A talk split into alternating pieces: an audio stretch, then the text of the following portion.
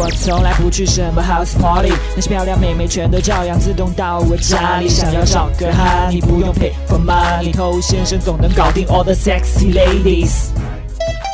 嗨，各位好，我是偷先生。很多人宅，他就切断了跟外界的联系，接触不到有可能配对的目标，远离了人群，那你就逐渐丧失了交互能力。就算妹子来了，你也不知道怎么去跟她互动。有些人可能是天生的宅，有些人可能是经历了某些事情之后变宅的，还有一些人呢，甚至是因为有了女朋友之后开始变宅的。那长期的宅，形象气质就容易变得更加猥琐，以前的魅力能力都大打折扣。宅多舒服啊，对吧？那在这个舒适区里面，你没有任何挑战，没有任何危险，令人无比的安心啊！我压根不去尝试，哪里会有失败呢？我都不去撩，哪里来的拒绝呢？在这个世界里面，所有的东西都是能够被我掌控的，对吧？还是宅着好嘛。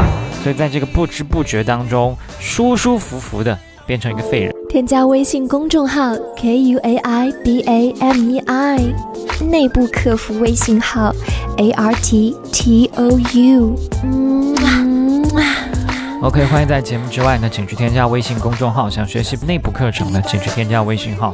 宅太久肯定是会影响你聊，因为最终你还是要离开家，你还是要走进现实中去跟妹子发生面对面的交互。要摆脱宅，首先你一定要明白你的房间究竟是用来干什么的。这房间它不是拿来给你娱乐、给你杀时间的地方，它是你工作学习结束之后睡觉休息的地方，或者是跟妹子一起睡觉休息的地方，不是让你没事干的时候就宅的地方。所以你第一步一定要赶紧离开你这个该死的房间，去做任何事情，逛街、运动、找人见面、跟周边的邻居聊天，总之就是把自己扔到人群当中去，让自己和更多人发生交互。那在这个过程当中，因为你的外在形象会被更多人看到，你也会更加在意自己这方面的问题，所以同步的去进行改造，那你慢慢的才会发现有更多人给予你肯定的回应。不要再闲得无聊去打开妹子的朋友圈，拿别人照片做一些是吧自娱自乐的事情。你先看看你这个宅男的尊容是不是能够让对方激发出一些兴趣啊，做一些自娱自乐的事情吗？不会嘛。那第二件事情呢，就是你要离开宅男社群。比如说很多宅男喜欢打游戏，结果他在游戏当中认识很多人也是宅男，那你就应该通过其他渠道去认识一些不宅的人，参加一些不宅的活动。比如玩游戏你可以改成玩桌游，对吧？喜欢听歌你可以去唱 KTV， 养宠物可以去参与到宠物群，这样的话呢就会扩张一下你的交际圈。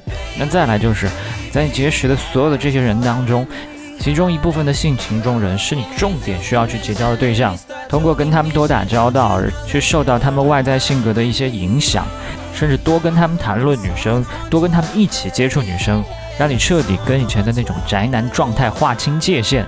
那能做到刚才说这几点呢，你基本上就已经不是一个宅男了。那在刚刚开始改变的时候呢，你可能会觉得有些不舒服，甚至有些痛苦，但这个感觉是对的。